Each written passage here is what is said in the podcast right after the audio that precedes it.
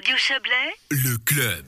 Et si la Suisse revenait sur sa décision d'en finir avec le nucléaire? Rien encore dans le pipeline politique officiel, mais une petite musique qui a commencé la semaine dernière avec un débat interne au PLR qui a déclenché un débat public. Le Parti libéral radical suisse fera voter à ses délégués une résolution le 12 février prochain sur cette question. Faut-il lever l'interdiction de construire de nouveaux réacteurs? Bonsoir Raphaël Mahaim. Bonsoir.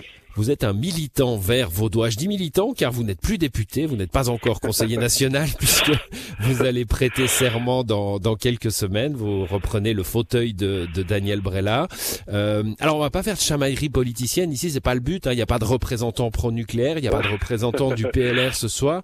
Je voulais vous parler de ça parce que c'est dans l'air ici en Suisse, comme je viens de le dire, mais aussi dans les campagnes présidentielles françaises, chez nos voisins, ailleurs dans le monde j'imagine. Et ce qui est dans l'air, c'est qu'on n'y arrivera pas sans nucléaire, Raphaël Mahaim. Non, c'est parfaitement faux de le dire ainsi. Ce serait la pire des erreurs. On ressortirait les espèces de vieilles recettes du passé qui fonctionnent de moins en moins bien pour le problème peut-être le plus criant de l'humanité à affronter actuellement. Pourquoi ça fonctionne pas ? Tout simplement parce que c'est beaucoup trop cher et beaucoup trop lourd à mettre en place pour la transition.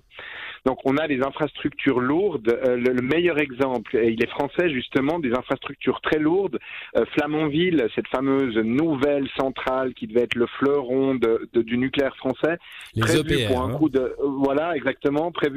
3 milliards en 2012, mise en fonction en 2012, il n'est toujours pas en fonction, on est en 2022 et les coûts estimés maintenant c'est 13 milliards.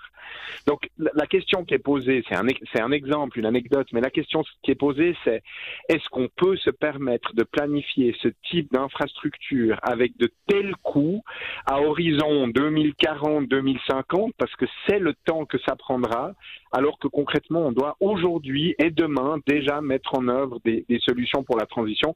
Et puis la meilleure illustration du fait que ça fonctionne pas, c'est que depuis en gros une vingtaine d'années, la part de production de nucléaire dans l'électricité n'a fait que chuter.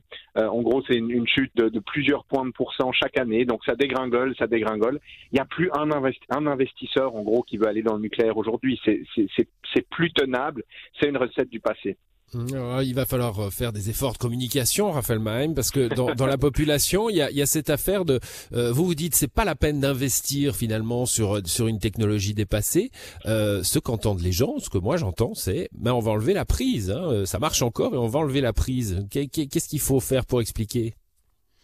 Attendez, on va enlever la prise parce qu'on sera en pénurie d'électricité, c'est ça que vous dites? Non, on va enlever la prise parce qu'on va les arrêter, ces centrales. Ah oui, c'est ça, absolument. Alors, bêtement, parce que la population suisse a voté, c'est quand même pas rien. Alors, on peut tout remettre en question, je veux dire, c'est le débat démocratique. Il se trouve que la décision a été prise après un large débat populaire. Le PLR est peut-être un peu mauvais perdant après coup, mais soit, discutons-en. Alors, l'effort de pédagogie qu'on devra faire, c'est ce que je viens de dire, c'est de montrer que, en réalité, ce serait un oreiller de paresse. Parce que si on concentre de l'énergie, on consacre du temps, on met des moyens pour investir dans cette technologie dépassée, en réalité, ce sera du temps, de l'énergie, de l'argent qu'on ne mettra pas ailleurs pour la seule piste de sortie dans cette histoire de crise énergétique et climatique qui est le renouvelable. En gros, aujourd'hui, il faut se poser la question, comment est-ce qu'on peut réussir à mettre des panneaux solaires sur le plus possible de toits et d'infrastructures? Comment est-ce qu'on peut réussir à développer la géothermie, etc., etc. Donc, si on met ces moyens, avec d'ailleurs des fonds publics colossaux qui seront investis, on va se détourner des vrais enjeux et des vraies questions. Donc, l'oreiller de paresse, et puis on se tire une balle dans le pied, mais faisons le débat, on va le faire, et puis accessoirement, il y aura une question, qui est d'accord d'accepter une nouvelle centrale sur son territoire, sur son canton? Je doute qu'il y ait beaucoup de cantons qui lèvent la main pour se proposer. Et puis s'il s'agit de garder nos vieilles centrales en fonction, elles sont toutes vieillissantes avec une durée de vie qui est tout simplement inacceptable aujourd'hui. Donc pour des questions de sécurité, il va falloir les sortir du réseau de toute façon. Le doute dont je vous parle ce soir, vous le sentez aussi chez certains militants pro-climat qui disent bon, tout plutôt. On a l'impression que c'est ça qui est devenu important, c'est que le réflexe, la cause, l'urgence climatique, l'idée de l'urgence climatique, elle progresse, c'est plutôt une bonne chose pour vous, mais du coup ça fait douter sur la sortie du nucléaire parce qu'on se dit il faut garder toutes les options pour pouvoir sortir de l'énergie carbonée. Vous sentez ce doute chez les pro-climat ? Si vous voulez, c'est la même discussion que pour toute avancée dans le domaine technologique. Il faut se poser la question de ce qu'on fait. Je suis par exemple un partisan de l'énergie éolienne, mais à l'évidence, on ne va pas mettre des éoliennes au sommet du Cervin. Donc on doit toujours faire les choses. Ça marchait pas, hein, les populations sont contre. Alors bon, ça marche difficilement en Suisse parce que le territoire est exigu, puis qu'effectivement c'est freiné par toute une série de recours.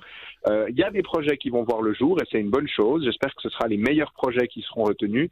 C'est ce qui est actuellement en train de se passer. Mais pour en revenir au nucléaire et à ce doute dont vous parlez, je crois qu'il vient surtout de France parce que la France a cette grande tradition industrielle nucléaire. À part les Verts français, ils ont tous à peu près que ce mot à la bouche, nucléaire. Mais je suis navré, ils sont un peu perdus, les pauvres Français, sur ce coup-là.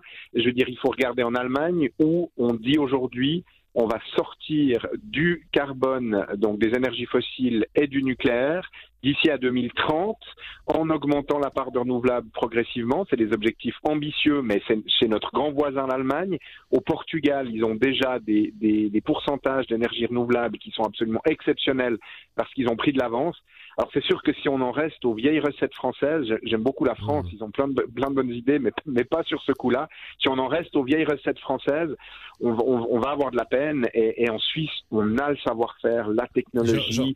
pour faire autre chose. J'entends déjà bouillir les pro-nucléaires qui nous écoutent et qui, en vous entendant parler de l'Allemagne, disent bah oui, ok, l'Allemagne veut sortir du nucléaire, mais relance des centrales à charbon pour faire le lien. C'est pas la bonne solution non plus, Raphaël Mahaim. Non, alors attention, il faut toujours distinguer. C'est que dans la transition, et ça, je veux dire, je peux tout à fait l'assumer, on peut pas tirer la prise de tout en même temps. Donc il faut faire preuve de logique et aller progressivement.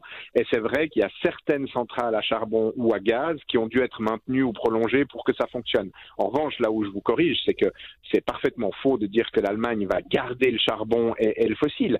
Ils vont en sortir. J'ai dit pour la transition. Oui, c'est ça. Mais le but, c'est d'arriver à l'objectif. Rien ne sert de courir, il faut partir à temps. Le but, c'est d'y être. Là, il y a une certaine urgence, mais il faut planifier tout ceci. Et le charbon ne fait pas partie de l'avenir énergétique, tout comme le nucléaire, qui ne fait pas partie de l'avenir énergétique.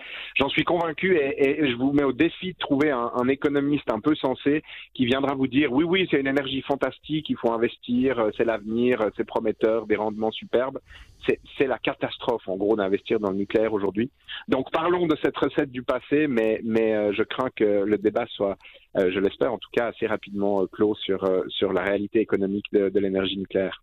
On verra si vous aurez à en débattre au Parlement fédéral, hein, puisque visiblement l'idée est dans l'air et pourrait revenir sur votre bureau de futur conseiller national. Une petite question philosophique pour terminer.